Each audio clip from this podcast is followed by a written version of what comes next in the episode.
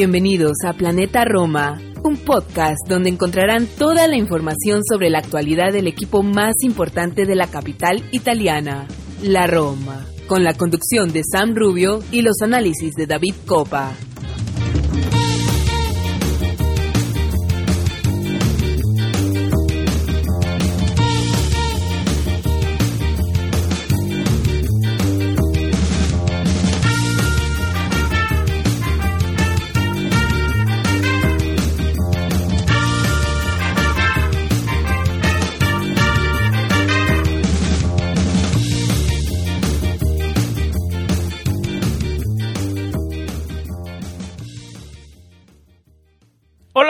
Tifosi y alorosi, y bienvenidos a una nueva edición de Planeta Roma Podcast. Como siempre les habla el host Sam Rubio, les doy la bienvenida al episodio número 102.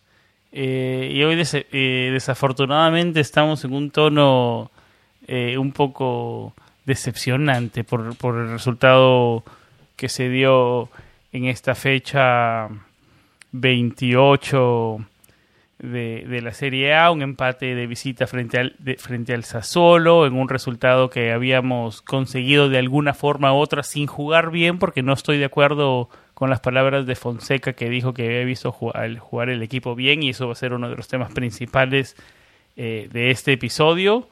Eh, no pudimos mantener un resultado y nos vamos con un empate decepcionante. Eh, ocho puntos dejados en la mesa de los últimos nueve. son números que indican que la Roma eh, está entrando tal vez en una de esas rachas negativas que habíamos hablado ya en, episodios anteriores que esta temporada no había pasado.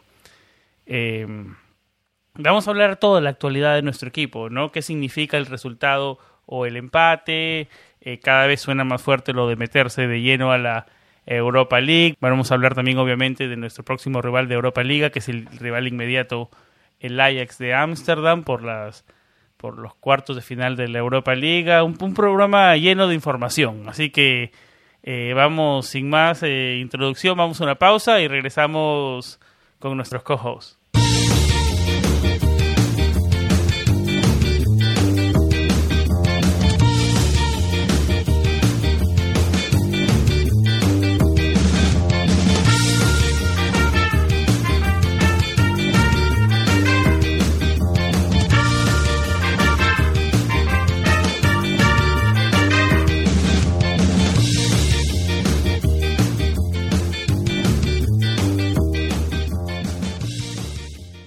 Le damos la bienvenida, como siempre, al co-host de este programa y editor de planetarroba.net, David Copa. Eh, amigo, ¿cómo estás? ¿Cómo va todo? Bienvenido de regreso a otro episodio. Estamos ya en el episodio 102 y, como lo decía, desafortunadamente no tan de buen humor, ¿no? Con estos últimos resultados. Hola Sam, encantado de estar una vez más por acá por Planeta Roma y sí, un programa un poco difícil de hacer, como suelen ser estos programas después de derrotas, de programas durante las malas rachas. Es un programa bastante difícil por lo que se viene. Eso es de lo, que, ya estamos acostumbrados también, David. Sí, sí, sí. A ver, uno nunca se acostumbra a, sufrir, ¿no? Aunque se acostumbra a sufrir, por paradójico que parezca, eh, uno no quiere sufrir aunque está acostumbrado. Uno ya sabe cómo es, es, algo bastante complicado, pero bueno, todos los que nos escuchan saben de lo que estamos hablando. Así que nada, eh, encantado de estar una vez más por acá y, estaremos hablando muchísimas cosas en el programa de hoy. Ya con los años uno sabe y aprende a manejarlo un poco mejor, ¿no?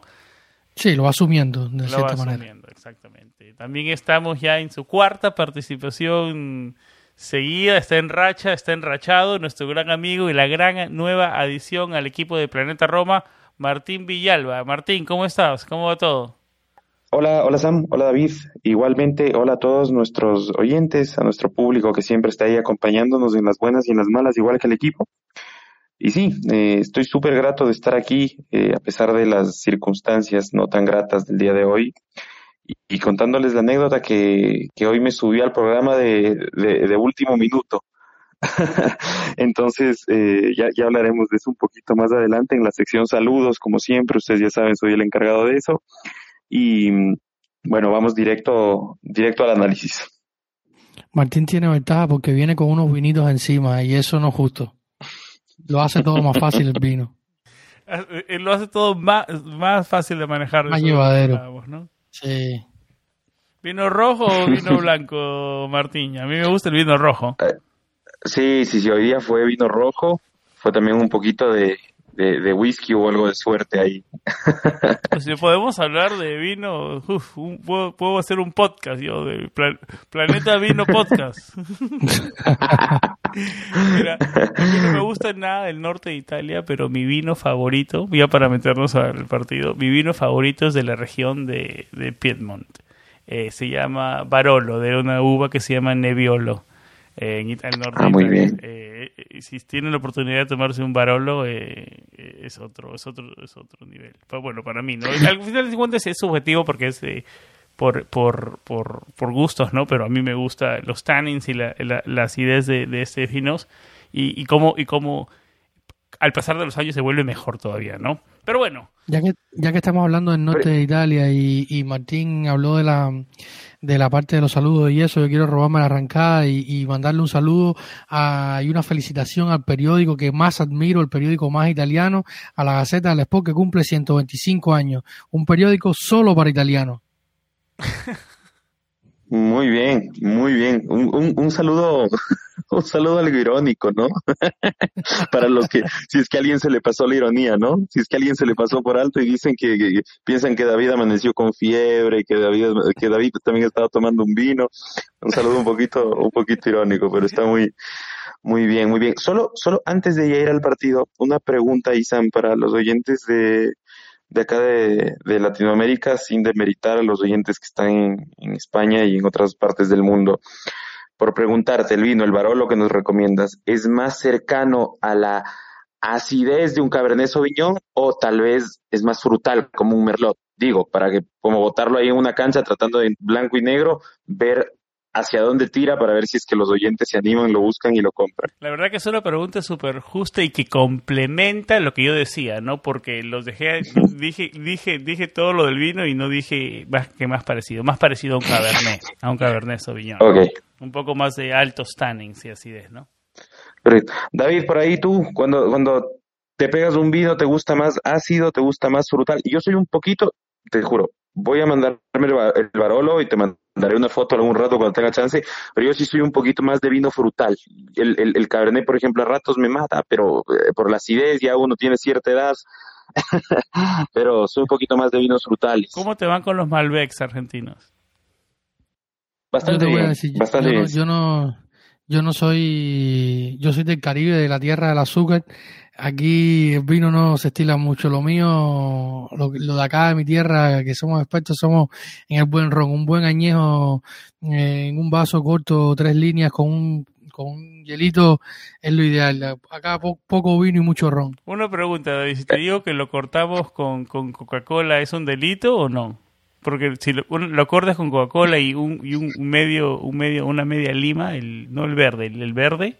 Eh, Eso es como to- eso es como tomarte un Johnny Walker etiqueta negra con un con un poco de Red Bull, o sea, ya me lo dijiste todo. Está bien, mira, es que no soy experto en rones, no soy experto en rones. Yo, eh, por ejemplo, el etiqueta negra, yo no ni siquiera le pongo, ni siquiera le pongo eh, tres hielos. Son dos hielos, porque si no le cambia el sabor. yo le pongo hielo porque soy un flojito, lo admito. Yo yo la bebida soy poco tolerante. Yo con un trago ya estoy eh, para dormir. Yo no tomo como de si- Johnny Walker para, para abajo, no tomo, tiene que ser de como Johnny se durmió la, Black como se durmió la defensa hoy con el Sassuolo, pero pero nada. Bueno, bueno, vamos, vamos entonces con el Cabernet Sauvignon de hoy, un ácido trago que se mandó el equipo de Pablo Fonseca en el Mapei. Lo decía en la introducción, hemos dejado ocho puntos de los últimos nueve jugados. Eh, hace, hace menos de tres partidos, bueno, y con estos últimos tres resultados me refiero, la Roma pasó del tercero al séptimo lugar. Esta es la Roma verdadera, que afectó la, la, la, la acumulación de partidos. David, dinos que en tu opinión, ¿por qué la Roma le está, le está costando tanto? Uno pensaba que iba a venir después de, del parón FIFA con energías, con un poco más de hambre, demostrar un poco más actitud. Pero no fue la forma, especialmente en el primer tiempo. Comienzo contigo, David. Yo me temía, ya, ya tenía un poco de temor que, esto pudiera pasar, eh, sobre todo por cómo se, nos fuimos al paro en FIFA. Eh, dos, dos derrotas fuertes, una con el Parma, 2-0, se repitió el resultado ante Napoli y sobre todo por lo que pasó después del partido contra Napoli, que lo estuvimos conversando acá tú y yo y Martín, las declaraciones, la, los problemas, el ambiente del vestuario. Eh, hoy se, se notó esa displicencia, ya no sé si a veces trato de crear, leo tantas cosas, pienso tantas cosas y realmente a veces pierdo la noción de, de, lo que pueda estar pasando y, y, por más que trato de ser objetivo, eh, mientras más objetivo soy, más problemas veo, otras veces no, otras veces sí, es tan difícil porque este, este equipo puede pasar, o sea, como esta es la peor racha que, tenemos, que hemos tenido en la temporada.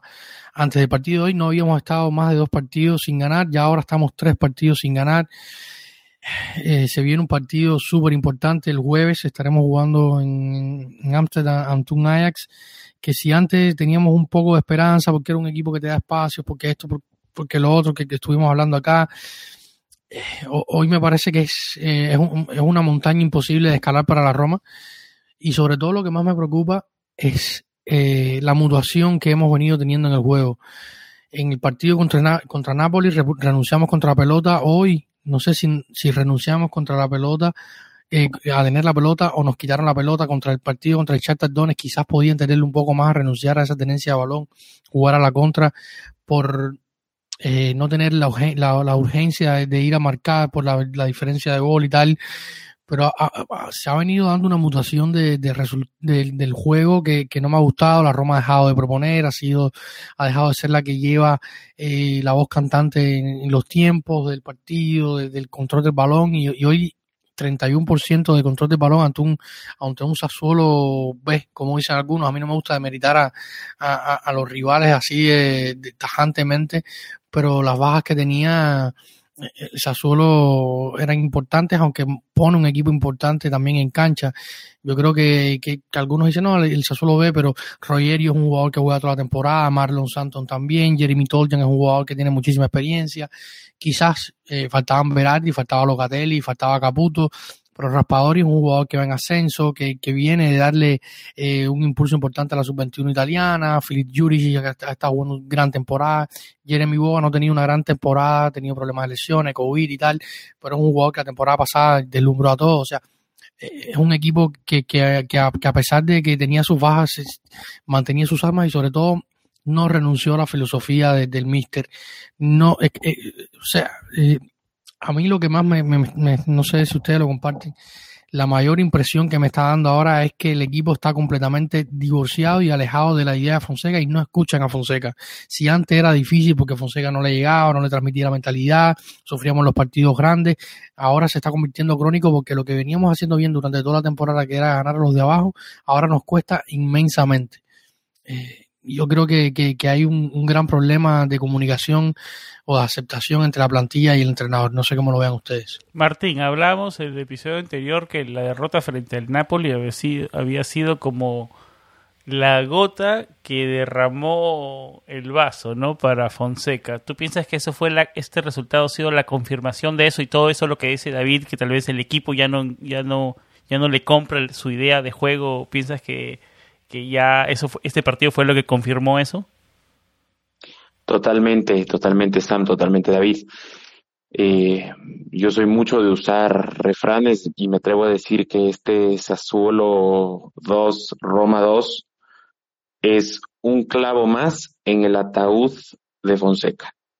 O sea, yo ya veo realmente las cosas negras. Como saben, acá es muy delicado para nosotros hablar de campeonatos y de compromisos eh, in extremis como el que se nos viene contra el Ajax y yo pienso que, que, realmente el único, el único salvavidas, lo único que mantiene a Fonseca en el equipo es el seguir, el que no puedes deshacerte del técnico todavía teniendo alguna chance matemática o, o, física, porque estar entre los ocho ya te da así un porcentaje mínimo de chances de ser campeón. Entonces, el estar en Europa League, el tener así esa chance mínima de ser campeón, es lo que hace que los Fredkin eh, mantengan todavía a Paulo Fonseca.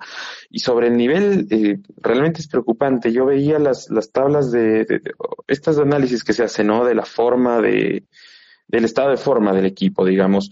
Y de los últimos 10 partidos, si lo analizas solo por, como por partido, son cinco partidos ganados y tres perdidos y dos empatados y vos dices, bueno, pero no todo va tan mal. Pero si es que de esa ecuación sacas los tres partidos de Europa League que se los ganó, es tan drástico como que hemos ganado siete partidos apenas dos, eh, dos empates y el resto han sido derrotas, derrotas, grandes derrotas duras. Entonces venimos en una caída libre, sin paracaídas, eh, valga redundancia en la palabra ahí, y yo realmente, más que ver hacia arriba y esperanzarme, estoy comenzando a ver hacia abajo y digo, bueno, espero que estos 10 puntos que tenemos sobre el, sobre el Verona, que es el que está ahorita octavo, eh, y que son 11, me parece, sobre el Sassuolo, que es el que está noveno con el, con el empate de hoy, eh, nos alcancen para al menos ir a, a la nueva Intertoto, ¿no? A la, a Conference League. O sea, es, es, lo que espero yo de la temporada en la Serie A. Eh, ese va a ser un tema interesante de aquí a futuro. Eh, yo no sé si ni siquiera quiero jugar esa competición, pero va a, ser, a un tema, va a ser un tema a futuro. Metámonos un poco en el partido frente al Sassuolo, el partido en sí, un primer tiempo para el olvido, hasta hasta el primer gol, digamos, de penal de la Roma, que en mi opinión, yo no sé cómo lo vean ustedes, fue una jugada eh, aislada de Carles Pérez que que por fin decidió encarar, ¿no? Y, bueno, le, eh, fue una clara falta y penal, pero hasta antes de eso, ofensivamente, poco o nada. Y eso es preocupante, porque al comienzo de la temporada seguíamos con errores defensivos puntuales, pero teníamos la habilidad de marcar goles. Yo sé que hoy eh, marcamos dos, ¿no? Uno de penal y el, y el de Bruno Pérez, pero nos está costando más ofensivamente. No sé si, no sé si es porque es titular eh, Borja Mayoral y él, como sabemos, le cuesta un poco más en la liga. Que son muchos factores que se juntan, pero ¿a qué se debe ese, esa... Eh, bueno, hay que, hay, que dar, hay que darle también crédito al, al Sassuolo que, que, metió mucha presión y sabemos que la, la, Roma le cuesta, ¿no? Y nos agarra en contragolpe y eso es, digamos, el punto, el punto débil de la defensa de tres, ¿no? De, de, del estilo de Fonseca. No sé, comenzamos contigo, David. ¿Cómo lo ves? ¿Cómo jugó la Roma ese primer tiempo y por qué le costó tanto? El problema es que no tuvo el balón y si no tienes el balón no puedes crear. O sea, le, leí a algunos periodistas no que, lo, que hoy marca la diferencia en el en el en, en la, la, liga italiana es que tienes a Cristiano que te marca veintitantos goles, tienes a, Lukaku que te marca veintitantos goles, eh, eh, no sé, eh, los delanteros de los equipos top te marcan muchos goles. Eh, es verdad que los delanteros de la, de la Roma no, no, no han sido, no tienen grandes números. Yo creo que, que pero en los últimos años, salvo aquella temporada de Dean Checo, eh, y, y, como ha sido en los últimos años una constante, a pesar de, de tener un, un, delantero que es goleador como Dean Checo, no ha sido el hombre de los grandes números de 20 de, de goles por temporada en Serie A. Pero sí la Roma se ha mantenido siendo un equipo goleador eh, todos los años hay una estadística que, es recurrente, que es una cooperativa, la cooperativa del gol, eh, cuántos jugadores de la Roma han, han, han, visto gol, siempre son 15, 16, 17, 18 jugadores de la Roma han llegado a tener gol.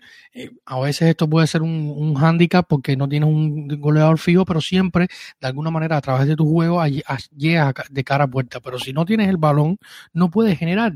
Y cuando tenían el balón, el que salía mm, generalmente a hacer de playmaker era Borja Mayoral. Y cuando tu delantero tiene que bajar a la zona del mediocampo muchas veces a, a lucharse los balones para, para, para organizar el juego, ya tienes un problema. O sea, el Lorenzo Pellegrini jugando en la zona de volantes es, es, una catástrofe porque eh, no sabe si, si, quiere defender, no sabe si quiere atacar, entonces se mueve por ahí, deja mucho espacio, deja a solo que luego trata de, de entonces es un problema táctico tan grande porque Diaguara lo mismo quiere estar en el medio que quiere cubrir, hacerle coberturas a Espinalzola que constantemente va al ataque.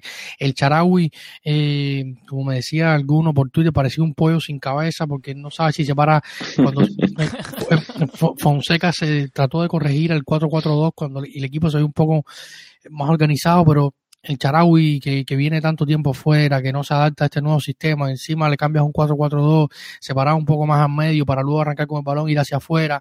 Eh, bastante complicado, o sea, bastante, bastante complicado. Brian Cristante, por suerte, explotó bastante el pase largo porque cuando intentó hacerlo con el corto y no tenía, y tenía todas las líneas de pases, estaba, volvía a caer en, el, en, ese error recurrente del primer pase en corto. Bueno, el partido se inicia con, con un pase fallado de Brian Cristante que Raspadori no, no termina de convertir gracias a que Paul López tuvo una muy buena mañana y atajó todo lo que pudo, porque si no el partido pudo Y Jeremy Boga tuvo, tuvo un mal día también. Sí, Jeremy Boga tuvo un mal día. Aquí dejó a tres o cuatro, pero Paul López siempre tuvo. Tuvo una que se comió. sí, tuvo, siempre tuvo darle respuesta. La hacer diez veces y nueve veces la mete, o sea.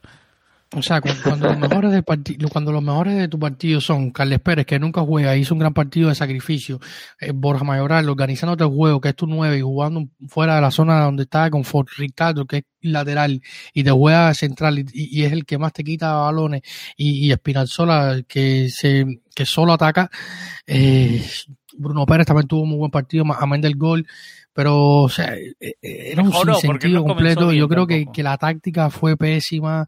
Eh, la concentración de los jugadores no, no, se vieron muchas veces sin las dos, las dos, las dos acciones de los goles y la forma de defender los goles, la Roma en los dos, en los dos goles de Sassuolo es cuanto menos preocupante. Pero ya es algo que viene pasando, ya no es nuevo, ¿no? Viene pasando toda la temporada y a eso le Sí, sí, no, esta temporada y, la pasada temporada, son errores recurrentes que no eh, Martín, ¿cuál, ¿a qué tienes que agregar? ¿Cuáles son tus opiniones de, de, de, esta Roma que le está costando tanto? Yo, yo creo que eh, hoy se vio muy poco, muy, muy poco concepto, o sea, para mí mucha experimentación en el campo de juego teníamos eh, a los jugadores tal vez eh, fuera de sus posiciones naturales. Yo sé que hay una gran contingencia por, por las ausencias, que la fecha FIFA fuera de devolvernos jugadores eh, también nos los quitó, como caso Kumbula.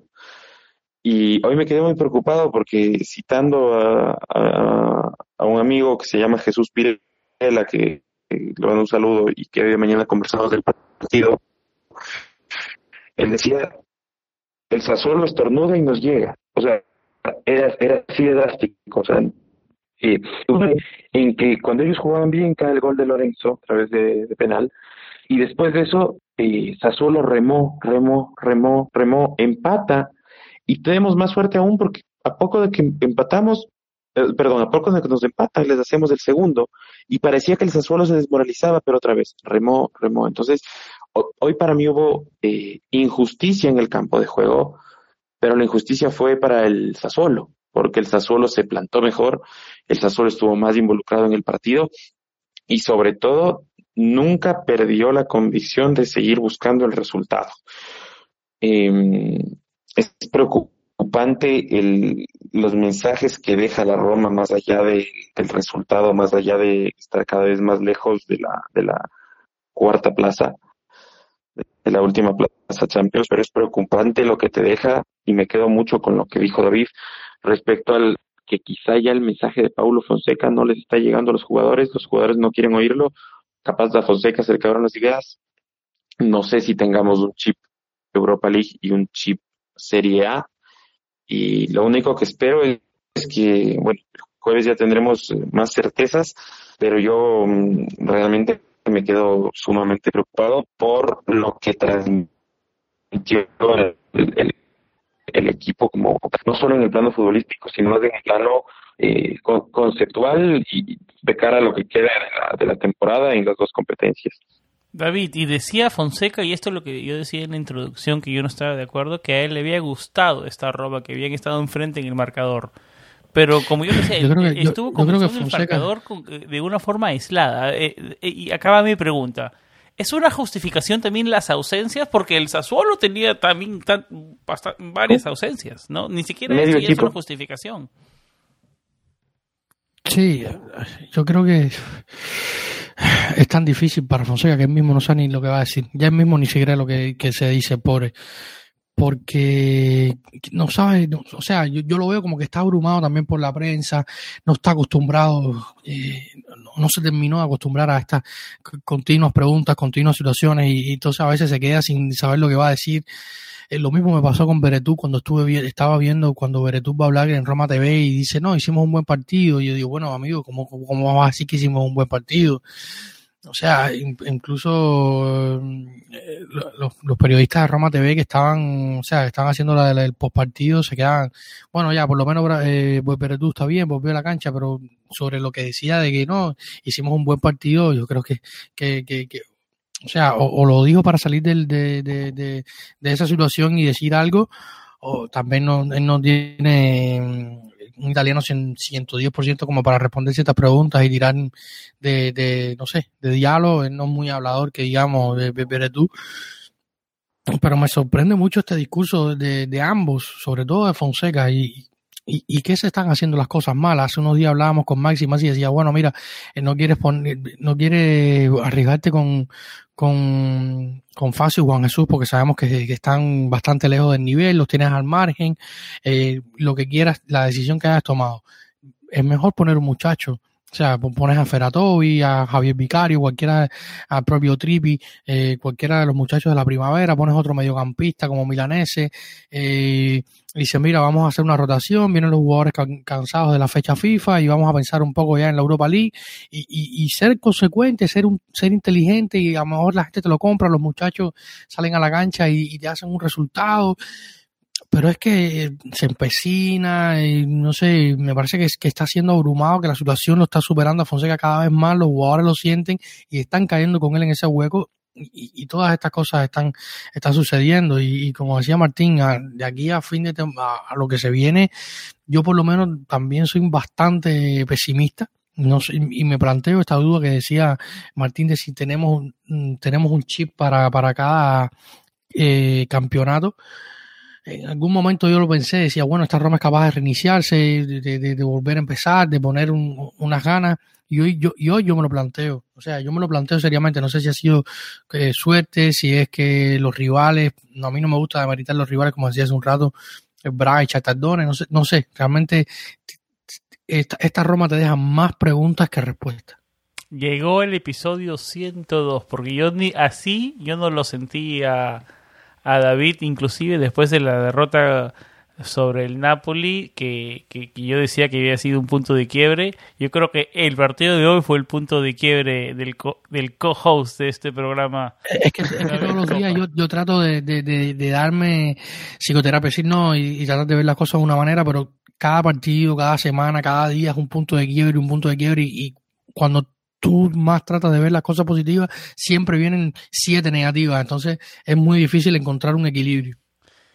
¿Qué podrá hacer Fonseca para revertir esta situación y levantar al equipo para el partido importante que se viene por cuartos de final de Europa Liga frente al Ajax? Vamos a una pausa y nos metemos con Martín y David a la previa por completo del partido del jueves.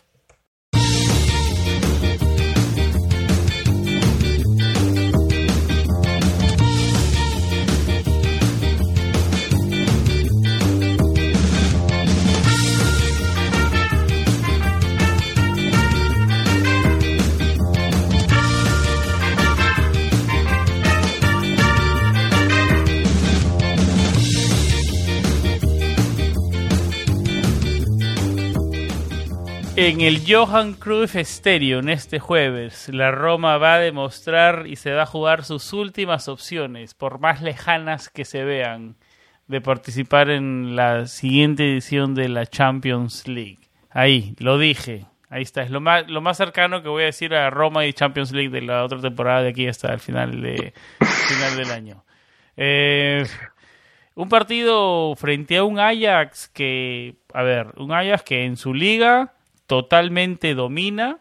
Es más, para remontarnos a la última derrota del Ajax tenemos que ir hasta diciembre 9 del 2020 ante un rival italiano, ante el Atalanta.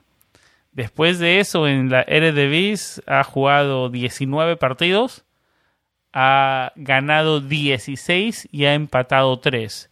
Eh, grababa con un experto del Ajax hace unas horas para el, podcast que hago en inglés, La Magicas, y me decía, bueno, tal vez alguna de las cosas, le preguntaba yo cuál era el fuerte y lo débil del Ajax. Eh, lo fuerte me decía que era la forma de que se había reinventado después de, los jugadores que se habían ido, pero de una, de las cortas, una de las cosas de las debilidades del Ajax y que me pareció interesante, me dijo que eh, el nivel, no, el nivel de calidad en el Eredivisie este año no ha sido como es usualmente todos los años, porque el Feyenoord y tal vez eh, el PSV y, y, y en alguna tal vez de una forma menor el el Twente eh, son rivales, algunos, en, a ver, le hacen, le hacen competencia al Ajax, pero este año el Ajax se lo ha llevado, digamos, de una manera más fácil. No ha tenido, tal vez, la única competencia en la que se ha tenido que probar es a nivel europeo este año, y tal vez eso le puede pasar factura. Eh, comenzamos contigo, Martín. ¿Cómo ves a a primero a este Ajax, antes de meternos a la Roma y de regreso a Fonseca, ¿qué, podría ser la Roma? Vamos a analizar al rival. ¿Qué sabes de este Ajax? Bueno, eh, claro, comparto lo que, lo que dices eh, tú.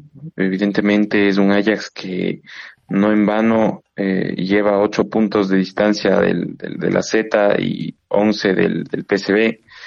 PSV es el último equipo en, no al correcto. Es, el, el, el, PSV es el último equipo en sacarle puntos. Eh, hace, hace siete u ocho partidos eh, hay, hay, un empate. Entonces, sí te, siempre te pesa que el, nivel de tu liga no sea competitivo. Yo recuerdo que hace unos años eh, el mismo Arrigo Sachi se atrevió a compararle a la, y con justicia, a la Juventus multicampeona con el Rosenborg, porque decía, claro, arrasas en tu liga, pero como no tienes nivel de competencia, en Europa te falta y no llegas a ningún lado, ¿no?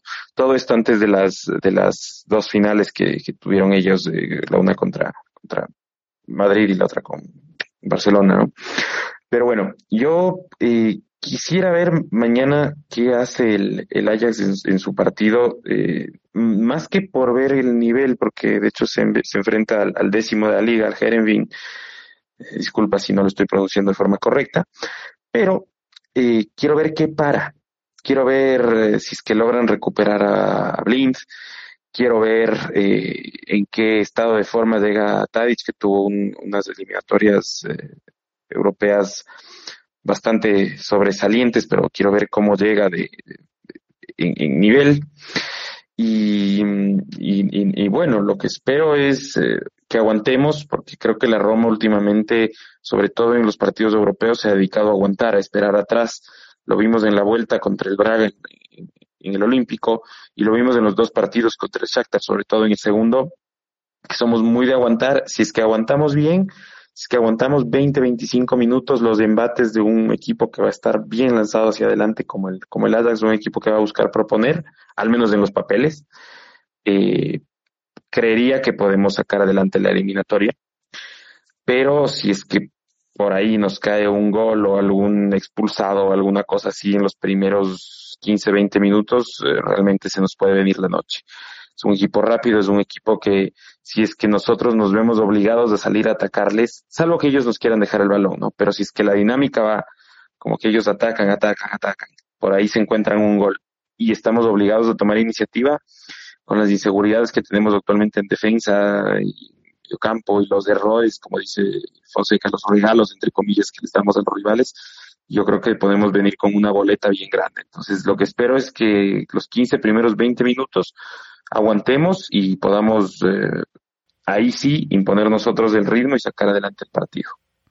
Un gol de visita sería para mí vital, ¿no? Un gol de visita sería contundente. David, un viejo conocido eh, regresa a enfrentar a la Roma. Eh, Martin Stecklenburg no tuvo un paso, digamos, tan próspero con la Roma, tuvo carrera, después hizo carrera en Inglaterra, estuvo paso por Francia, con el Mónaco, con el Fulham obviamente, ahora mm, regresó al Ajax y se ha encontrado en el puesto de titular por porque su arquero titular André Onana, bueno, tuvo problemas eh, del doping con la esposa y bueno, fue suspendido.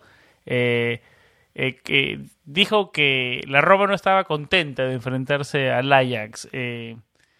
¿Qué piensas de las declaraciones de Stekelenburg? ¿Qué piensas de él como arquero que, que tal vez hasta se encuentre en el equipo que represente a Holanda en los Euros? ¿Y cómo ves este Ajax no para que enfrenta a la Roma el jueves?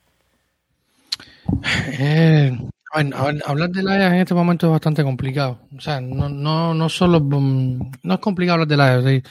El problema, eh, siendo, o sea, volviendo a ser repetitivo y tal, eh, es la Roma. O sea, todo, todo pasa por, por nosotros. Yo no, yo no, yo no creo que ahora el mayor problema y enemigo de la Roma es la Roma.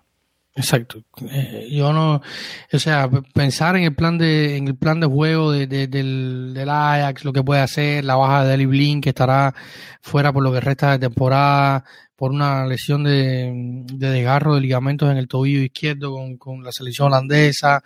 Eh, o sea, mm, todo esto puede influir, sí, pero la mayor duda hoy de esta eliminatoria es la Roma. O sea, todo lo que puede hacer la Roma, si puede cambiar, si puede presentarse de manera decente, si puede recuperar los, los jugadores, si va a salir de Incheco titular, si, si va a volver Mkhitaryan, qué, qué va a hacer, qué va a hacer Fonseca con el equipo, si puede rescatar al equipo, todo esto de, o sea, podemos hablar aquí dos horas del Ajax, de lo bueno que es el Ajax, de los jugadores que tiene, de lo dominante que es en su liga, de lo del grandísimo momento que está viviendo de forma después de la eliminación de la de la Champions League que pasó Europa League, ha, hecho un cambio radical en su juego y es un nivel vistosísimo, 83 goles tienen anotados en su liga, lo que parece una variedad absoluta, 20 más o 20 y tantos más que el, que, el segundo clasificado que es el, la Z Almar, que por cierto hay un jugador de la Z que, que la Roma ha estado siguiendo, que incluso dice la Gaceta que el propio jugador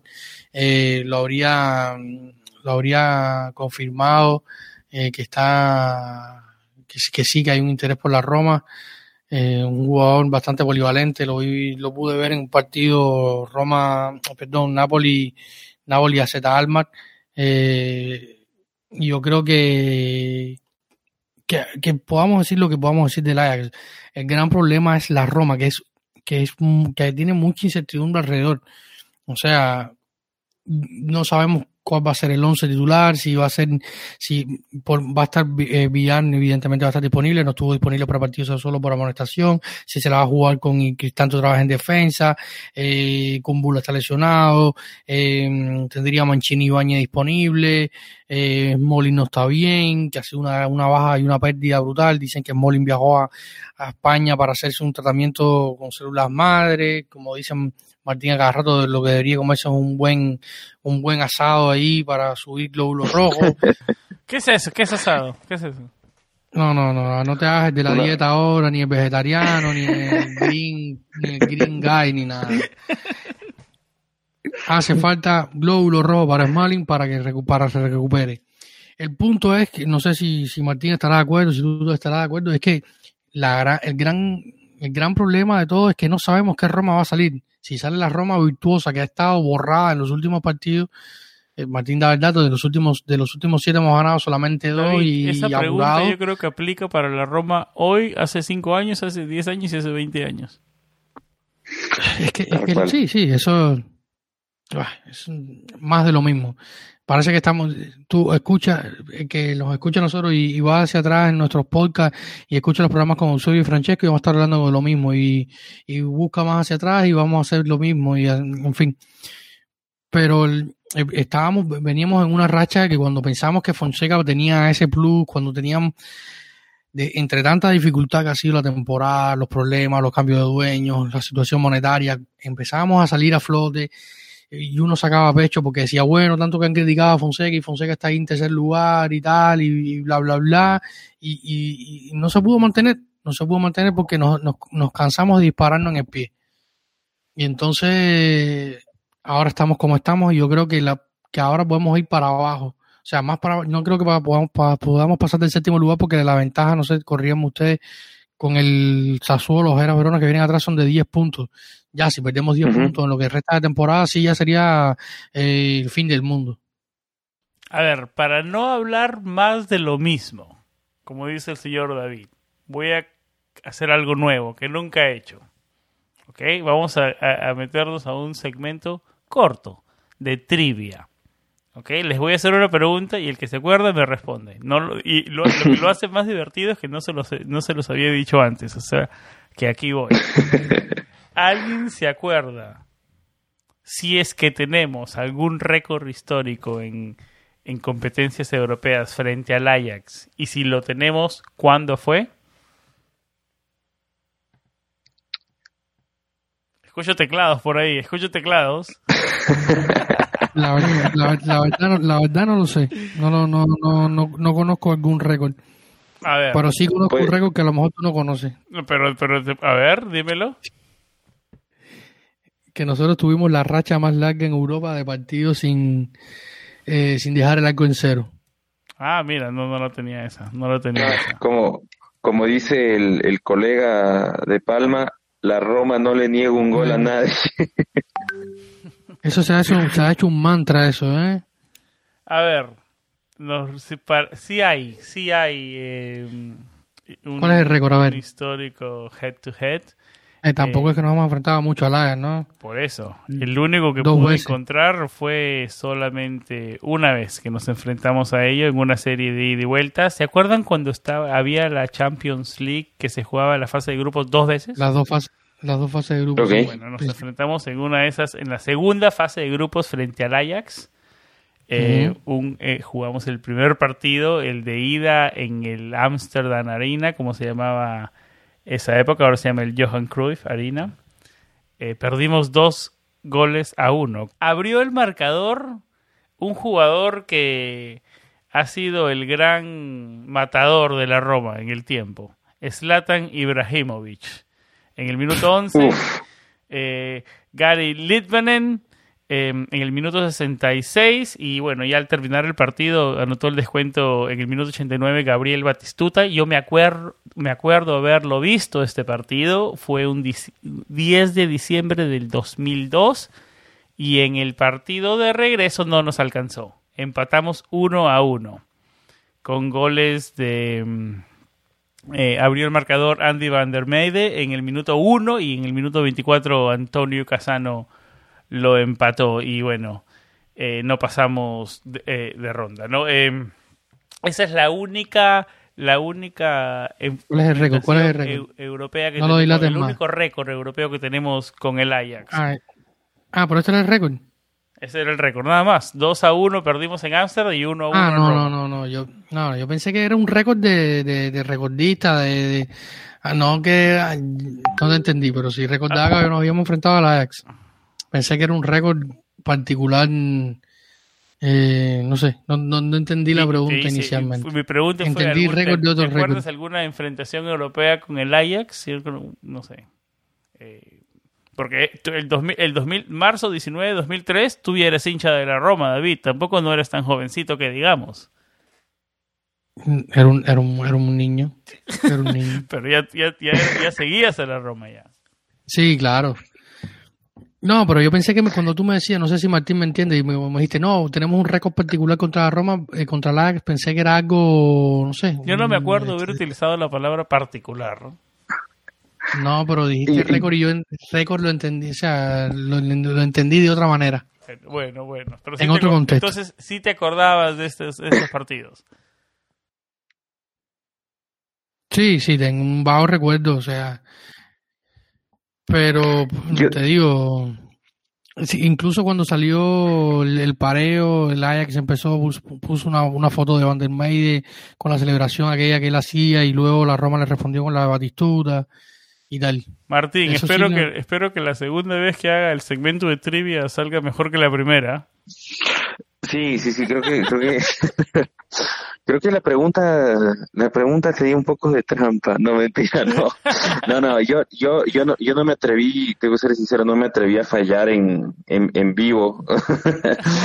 yo, yo, yo por ahí también, o sea, la, tal vez lo entendí como, como David, por eso tuve miedo. Yo recordaba que hubo un enfrentamiento en fase de grupos que no nos fue tan bien, pero por ejemplo, no me acordaba que era en la segunda fase de grupos, ahí en segundo, para, para nada. O sea, yo sí en ese entonces era todavía chiquito y, y realmente me todavía seguía así con como como niño cuando dices ah bueno mi equipo que el equipo que me gusta quedó campeón hace hace poquito hace dos años y ya no me importa que no le esté yendo bien o le esté yendo lo que sea entonces era muy niño todavía en el segundo partido jugó Bogdan Lobón como arquero para el Ajax uno de los mejores arqueros en, la historia de la Roma qué tal ese dato te gustó ese dato o no eso sí es un, Tremendo dato. Un récord histórico.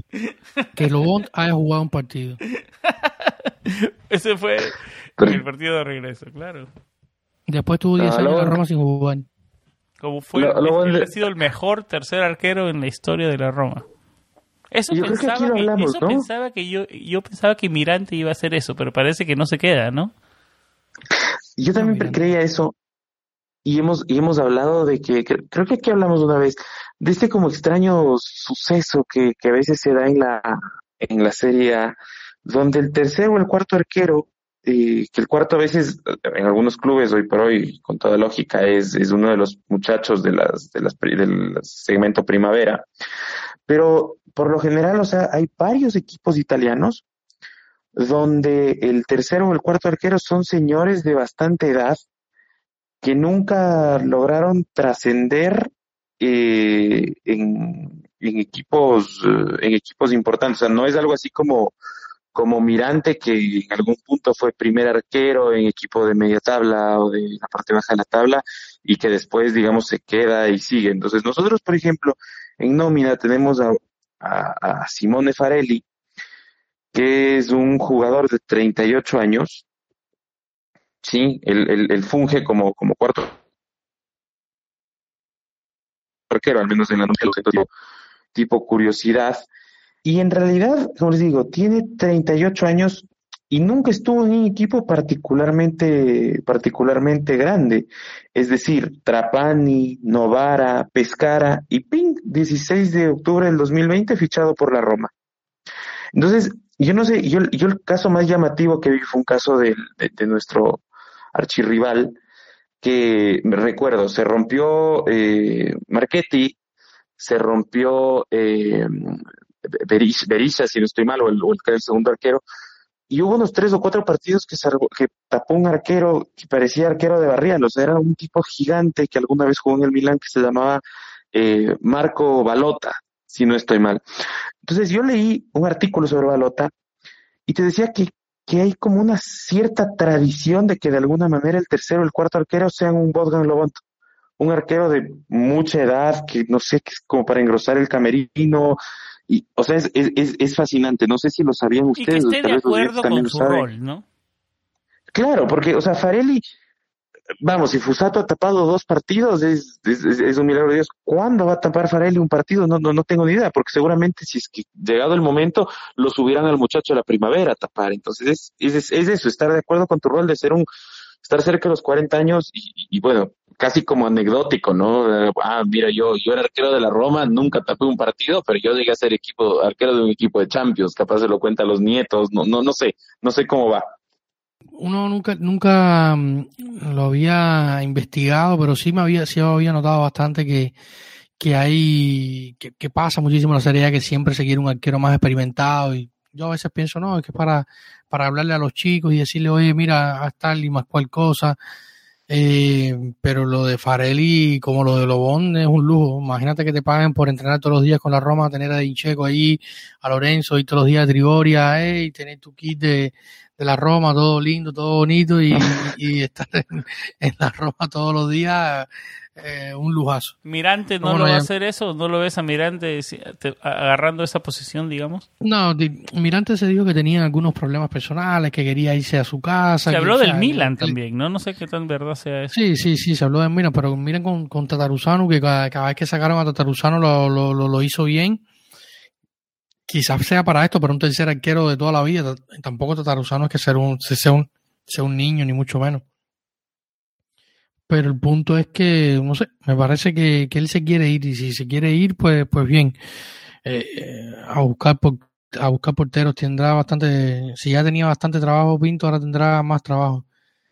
Pero bueno, para terminar el programa, nada, mm, ha sido un, un, programa bastante negativo, sobre todo porque la situación es bastante compleja y, y quería, antes de, que Martín pase a, al, al, segmento de los saludos, le voy a dejar una pregunta que me hicieron en Twitter, me hacía hoy eh, un, un, usuario que con el que interactúo bastante, que es eh, típico canario, y hablábamos sobre la posibilidad de que, en, en dependencia del resultado de este, de este jueves, eh, continuar o no con Fonseca. Y Yair Serrano, nuestro amigo de, que siempre nos escucha desde México, nos manda saludos y tal, me decía que era imposible cambiar desde ahora, que ante la, ante la antesala de los cuartos, sí, y ahí yo estoy completamente, yo le, yo le decía que, que ahora no, pero en consecuencia de lo que sucede el jueves, sí, porque, o sea, no podemos ir a peor, pero la, la relación se va a ir desgastando más, pueden pasar ciertas situaciones y... Pero ¿cuál y, es lo peor que puede pasar después del jueves? Yo creo que termina la temporada, porque no, ¿qué es lo peor que puede pasar? No les parece suficiente volver a perder el derby de vuelta, no volver a perder... el otro año, no hay problema. Pero a ver, ¿no te parece nos suficiente? enfocamos en una sola, menos menos menos eh, lesión. Vamos a ponerlo así, este, vamos a ponerlo este club, así. Este club no está construido para varias competiciones, esa es la verdad. Eso, eso es una verdad que yo he dicho varias veces aquí, pero al margen de eso, ¿no te parece o no les parece a ustedes bastante humillante ya? Eh, no, no, estoy diciendo que con el cambio de técnico automáticamente vamos a resolver el problema, eh, ni muchísimo menos porque hay muchos más problemas, pero eh, no les parece que sería demasiado ya insostenible perder el derby de vuelta, perder con el Inter, perder con Atalanta eh, y, seguir perdiendo consecuencias, o sea, quedan nueve partidos eh, y no, o sea, y sería... Sí, pero el daño general es lo mismo, no era Europa, o sea, al final... Sí, sí, ¿no? sí, sí. El, no sé. Bueno, pero el daño moral, el daño al aficionado, el daño a, a la imagen lo del bueno club, que tiene la Roma porque es se, que sigue si se, a Fonseca, se sigue deteriorando. Si, si, si quiere sacar a Fonseca el solamente club tiene está, que el club está buscando salario el club está un par de meses más, nada más. Eso es lo bueno, ¿no? Sí, Eh, y yo, eh, sí, sí, sigue, sigue Martín, adelante Martín. yo justo en ese sentido, eh, lo que quería decir es, y comentaba hoy tarde con unos amigos, si es que nos eliminamos de, de la Europa League, que es para mí lo único que mantiene a Pablo Fonseca aferrado al equipo, Hay que ser, No hay que ser sincero, lo más probable es que no lo ganemos. Hay que, hay que poner los pies sobre la tierra, ¿no? a ver, Sí, ahora, claro, correcto. sí. si es que si es que te vienes con un 5-0 de, de- de- en contra de, Ámsterdam, Pablo Fonseca, Fonseca saldrá. Sin duda, saldrá del equipo. Si vienes con una serie abierta, 1-0, 2-1, mm, empate o algo así, Gol, un gol de Y el- visita. un gol de visita y está abierta la serie, dependerá su salida de lo que pase en la vuelta. Es decir, si te eliminas, chao. Si es que pasas, ok, te Pregunta aguantas para hasta semi dos, y que cortita, cortita para ustedes dos, eh, de un minuto cada uno. Eh, ¿Están dispuestos a entregar y ol- olvidarse del partido frente al Boloña para descansar las energías para partido de vuelta? Depende del resultado del jueves, obviamente, en Ámsterdam, pero ¿estarían Sí, claro. dispuestos a hacer eso? Absolutamente. No, Absolutamente haría. sí. El problema, el problema es que Fonseca lo haga. No, yo, yo probablemente lo hubiera hecho hoy, lo hubiera hecho en cualquier otro momento de la temporada. Bueno, cuando- Seco jugó lo que 10 venimos hablando. minutos y Beretut venía lesionado y jugó un poco, pero aunque sea jugó, ¿no? Tal vez eso, eso fue una señal de que Seco va. Mm, No sé, por ejemplo, hoy conmigo Lorenzo Pellegrini no hubiera jugado después de, de, de, estar expuesto a un foco de, COVID en la selección italiana, de hacer tres partidos en una semana con la selección.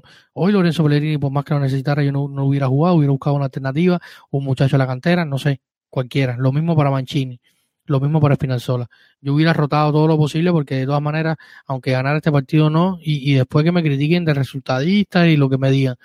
Eh, pero lo que decía, Fonseca no, no, no, no, no es consecuente con esto, o no es lo suficiente inteligente, o tiene miedo, o tiene más miedo todavía a que le critiquen más. De todas maneras, Fonseca se le critica, él debe saber que se le critica que vaya bien o vaya mal.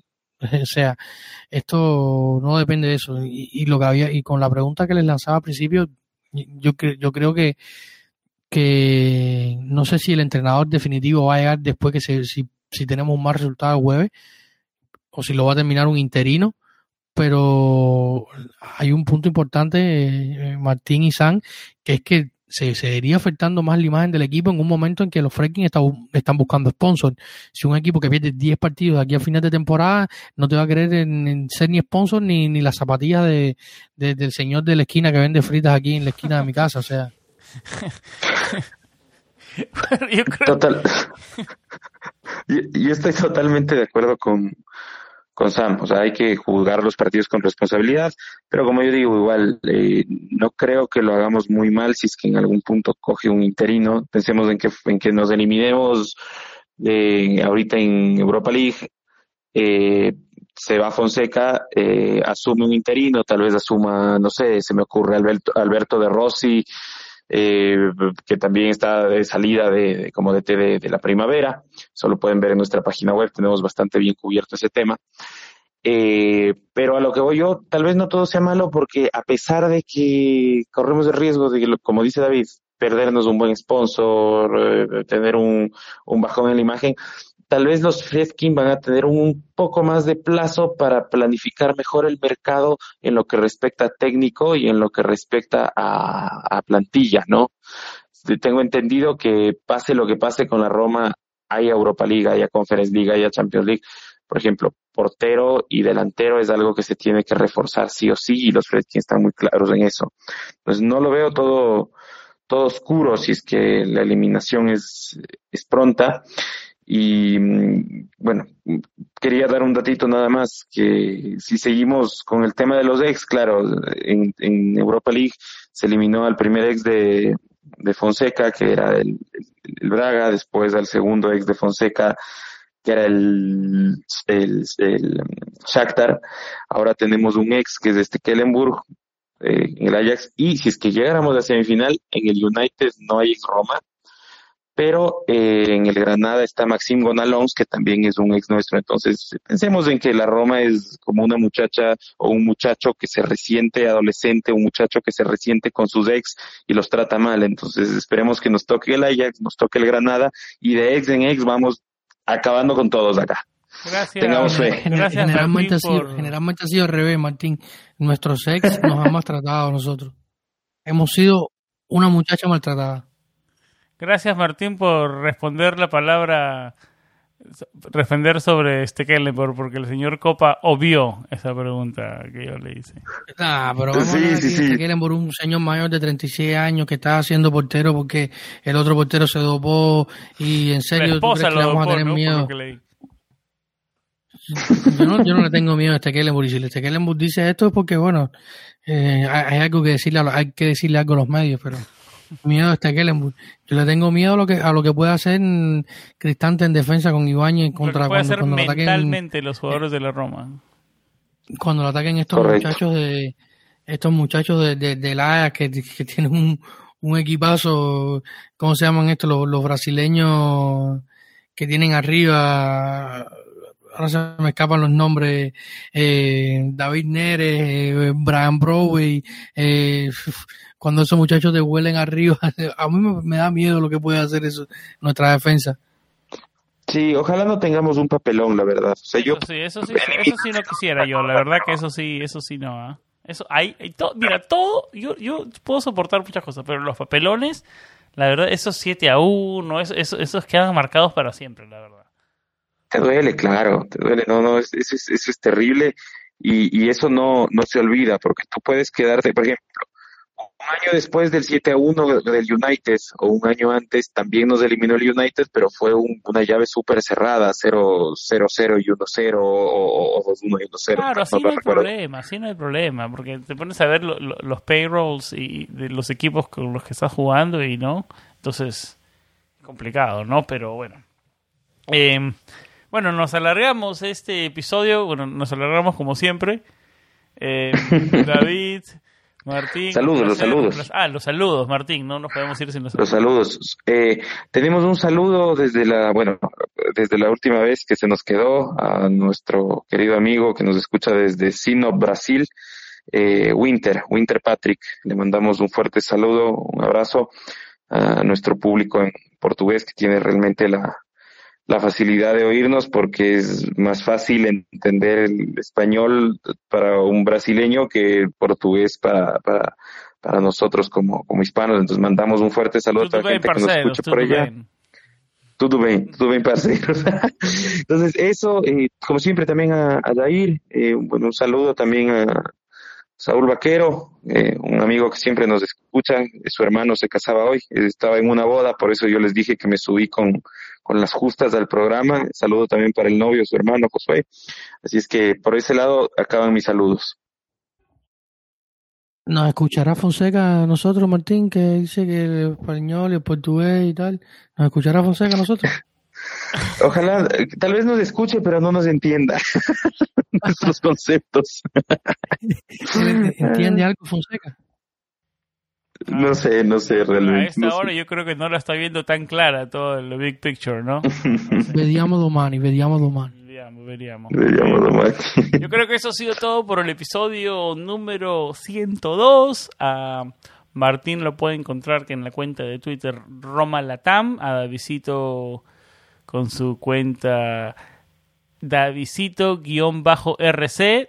En mi cuenta personal es Samuel Rubio 99. La cuenta del programa es Planeta-Roma. Si estamos en Instagram y en Twitter. Eh, la forma más fácil de escucharnos y de encontrarnos, obviamente, es en nuestra página web, planetaroma.net slash podcast. Ahí nos pueden escuchar. Siempre va a estar el último episodio que publiquemos ahí y obviamente también en las plataformas principales de podcasting, Apple Podcast, Google Podcast, Stitcher, Spotify, iHeartRadio, TuneIn Radio, Evox y también en YouTube ahora. Y no sé, eh, Martín está cada vez que nos empuja cada vez más para ir con los Facebook Live, así que lo voy a poner en el aire y a ver cuándo, cuándo van saliendo esos. Em, seguro, seguro, seguro. La gente es el clamor popular. Es el clamor popular. Eh, yo creo que lo vamos a poner ahí a, al señor Martín ahí de jefe coordinador, porque yo no soy, no sé si es mi fuerte eso por ahí. Eh, no ha sido un programa tan, digamos, positivo. Yo creo que lo más positivo del episodio 102 ha sido la conversación de vinos. Eh, debimos extenderlo un poquito más. A ver si en algún momento lo hacemos eh, para, el para el descontento del señor Copa, que es un señor que más le gusta el ron, el trago fuerte. Así que perdónenos, señor David Copa. Eh, hemos ron tratado café, de, de, de, tener un nada tono positivo en este momento, ¿no? ¿Mm? Lo mío es ron y café, nada de té, ni comiditas verdes, ni nada de eso. De... ¿Cómo, ¿Cómo, vas con los whiskies? ¿Te gustan los whiskies? Ron, ron, Habana Club. Oh, mira, él te deja su ron. Él es, es como Sarri, como, como Sarri, no es flexible, no es flexible. no, Sarri, no queremos a Sarri, no Sarri. Alegre sí la dejo picando para el próximo episodio. Eh, tratamos de hacer este el episodio lo más ameno posible en, tiempos que no son tan eh, positivos para el equipo, ¿no? Pero igual, aquí estaremos siempre en las buenas y en las malas y sobre todo en las malas. Que tengan una buena semana, que siempre estén muy bien, con vibras positivas y como siempre lo más importante, Forza Roma. Chao. Forza Roma.